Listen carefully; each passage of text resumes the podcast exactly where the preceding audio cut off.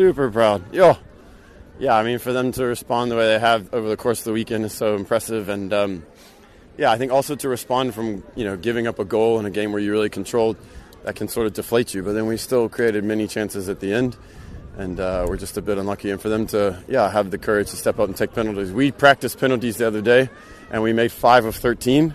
So I was a bit nervous about this potential opportunity. But um, yeah, for us to, uh, to, for us to get this opportunity was really special. So um, I'm really, yeah, just proud of them. It's amazing. We've dreamed of having the opportunity to travel to show what we can do against other teams in the country. You know, it's amazing to play against teams like Cape Town City and Ajax and Stellenbosch regularly, but to to get to face, face Wits and Chippa and Amazulu is going to be a real treat that we'll um, be really thankful for. They're definitely inspired by what their big brothers are doing, and we follow them along and we um, are cheering for them for sure. And uh, yeah, I think they're very proud of them. And uh, it was nice. Luke and Jesse were actually here on Friday watching and uh, have been checking up yesterday at the update. So yeah, I think they uh, are hoping and excited to maybe get to go play closer to them. I think you can. The people can see that there's people in this team that are going to be playing at another level. And um, but what's great is that there's going to be people here that are going to be amazing teachers and uh, amazing businessmen and uh, the mayor of Cape Town one day or whatever. Um, they're going to be amazing people.